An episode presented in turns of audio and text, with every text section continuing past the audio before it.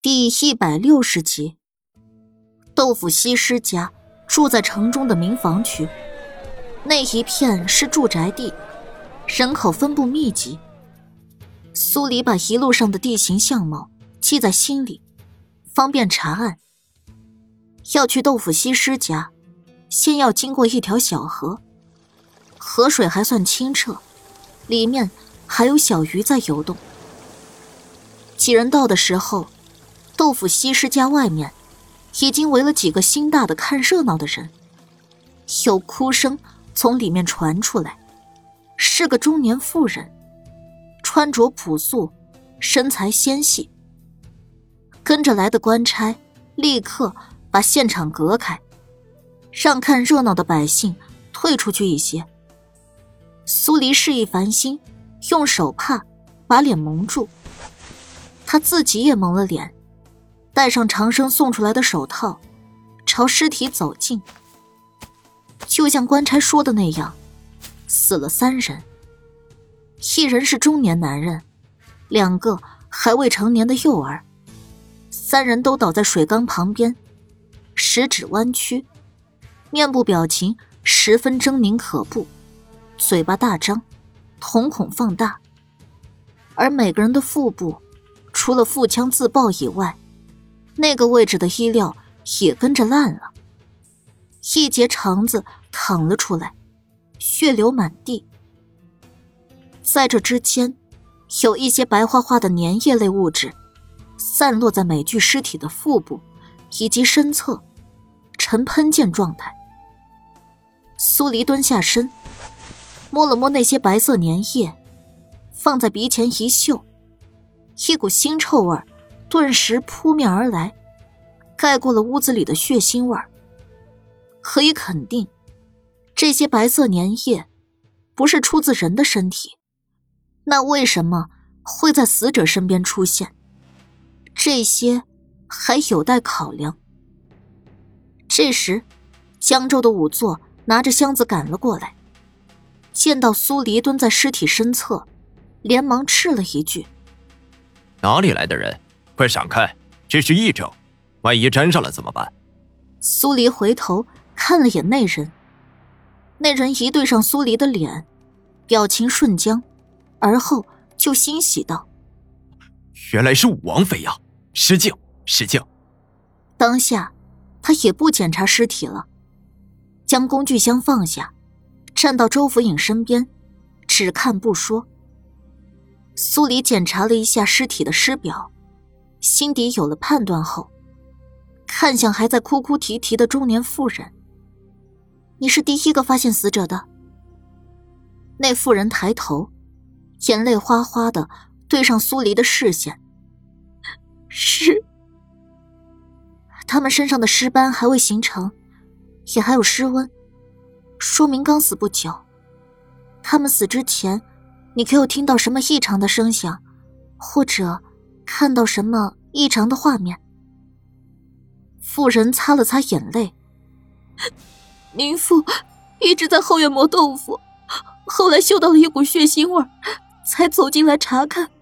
这一看，便是我男人跟两个儿子死了呀。苏黎沉吟了片刻，没再问，而是反复观察了一会儿室内摆设。就是民宅中很普通的堂屋，有桌椅板凳、柜子、水缸。苏黎眉心一拧，这才看到水缸周边有不少水渍。因为血流满地的原因，他刚才没有注意到这一点。死者死前喝过水。他往水缸走近几步，水瓢就在水面上浮着。水缸里的水还有三分之二，他随手舀了一瓢水，放在鼻尖，仔细嗅了嗅，没有任何异味。水里面应该是没有带毒的。他回头看向妇人：“这水缸里的水是从哪儿带来的？”妇人抽噎着回道：“今日的水还是辰时的时候，我男人。”去挑回来的，就是柳树那儿的水井。他将水缸装满了，剩下的水便放在院外，有我磨豆腐的时候用。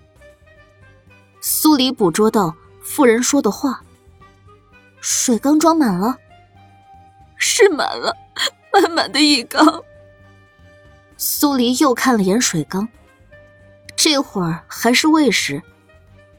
短短几个小时，就算是好饮，这家人也喝不了三分之一的水呀。他示意了一眼繁星，将夫人带过来。繁星点点头，去将瘫坐在地上的妇人带了过来。苏黎指着水缸问道：“你看看，这水缸里的水少得多吗？”那妇人诧异的盯着水缸。愣了半天，才道：“啊，可午时吃饭时，我还看过水缸，是满满一缸啊，怎么会少了这么多水？”苏黎眉头一皱，走向周府尹跟那名仵作。之前死的人中，死亡地点都会跟水有关吗？周府尹陷入回忆，一边想一边道。最先死的六人是死在了池塘边上，后来死的人有水缸旁，有井水旁，有小河旁。从没有人见过人是怎么死的吗？倒是有几个，只是，只是都吓疯了。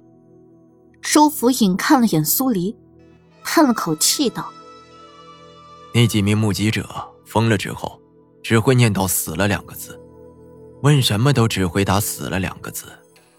苏黎点了下头，先将尸体带回去，我会给尸体做个详细检查。好，听王妃娘娘的。周府尹张罗着人，将尸体抬去义庄。那仵作在死亡现场撒了一层石灰，而后再进行清扫。苏黎看的暗自点头。用石灰来杀菌，的确是眼下唯一能用的法子了。他等着仵作忙活完，然后才与他一起往义庄走。交谈之下，苏黎知道了仵作姓许，叫许大牛，也是江州城的人，比他大了十岁。因为许家一门世代做的都是仵作，到了他这一代。自然也接手了祖辈留下来的手艺。许大牛长得憨厚老实，很喜欢咧着嘴笑。一直听闻王妃娘娘验尸手段了得，这一次能有幸在一旁学习，实在是我的福气。苏黎朝他笑了笑：“你就别给我戴高帽子了，每个人都有自己的长处。”方才王妃娘娘一来就看穿了水的问题，这一点。我办案子这些天来，可没发现过。苏黎抿了下唇。不管怎么样，我们的目的只有一个，那便是不能再死人了。嗯。许大牛附和的点点头。是不能再死人了。我家中还有八十老母，还有两个孩儿，有时候我还真是有些怕。一想到最近死的人，后脊便发凉。苏黎不再说话。加快了脚步，紧随在台师的官差后面，到了义庄。江州城的义庄比较小，一间停尸房，一间许大牛值守时住的空房。哦哦，对了，之前死的百姓，我都让人挖坑埋了。近来天气热，放不了几天就得生疫。如今这停尸房里的死者，除了方才豆腐西施下的三人，还有昨日死的，还未来得及埋的十八人。许大牛简单向苏黎介绍道：“苏黎示意繁星等在外面，为了孩子的安全着想，他特意上长生送了防护服跟防毒面罩出来，全方位的把自己武装起来。”许大牛看得目瞪口呆：“王妃娘娘，这都是什么呀？”“抱歉，本来也是要给你弄一套的，可我只有这一套了，待会儿。”我验尸的时候，你站远一点，只看着便好，不要将皮肤裸露在外面，接触到死者尸液或者血水等。苏黎无奈的叮嘱他：“这个我懂，我会的。许大牛也将他自己的装备弄了出来，像蓑衣似的，不会让肌肤裸露在外面。两人相互看了一眼，一起往里面走。一进到里面，苏黎的胃部顿时翻涌了一下。尸体没收敛在棺材里，而是放在地上铺着的草席子上。虽然隔着防毒面罩，他嗅不到什么味儿，可一排排的尸体，清一色的腹部血肉模糊，面孔狰狞。纵使是见惯了大世面的他，也是忍不住的产生反应。更别提那些已经被埋了的死者，比他现在看到的数量还要更多。真的不能再死人了。苏黎朝刚刚死的那三名死者走近，与许大牛一起，先将一名幼儿抬到了验尸台上。许大牛退后几步。苏黎捏住长生送出来的解剖刀，先将幼儿的衣服划破，解了下来。死者的衣袍跟腹部一样，豁口的直径约摸着有二十厘米左右，空洞洞的一个圆形豁口。